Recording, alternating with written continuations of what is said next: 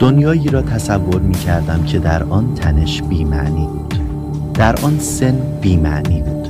همه تا یه حد رشد می کردن و ظاهر هیچ تغییری نمی کرد و تمام مرگ ها اتفاقی بود. یعنی یهو می مردن.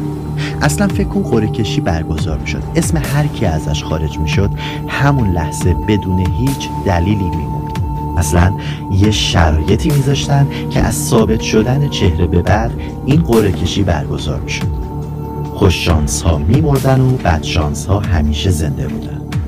هر مرد دو تولد داشت که این تعداد تکرار قرعه کشی بعد یک دوره ثبات چهره افراد رو دو برابر می‌کرد. و این روند همیشه وجود داشت. همیشه یه تعادل عددی جمعیتی وجود داشت.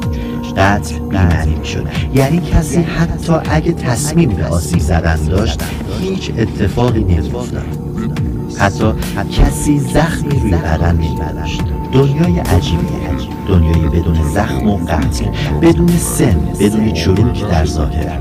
دنیایی که اتفاقی به دنیا می اومدی کاملا اتفاقی هم می حالا بیا پیچیده ترفیع که توی قرآن خوش شانس ها می مردن و بد شانس ها دنیا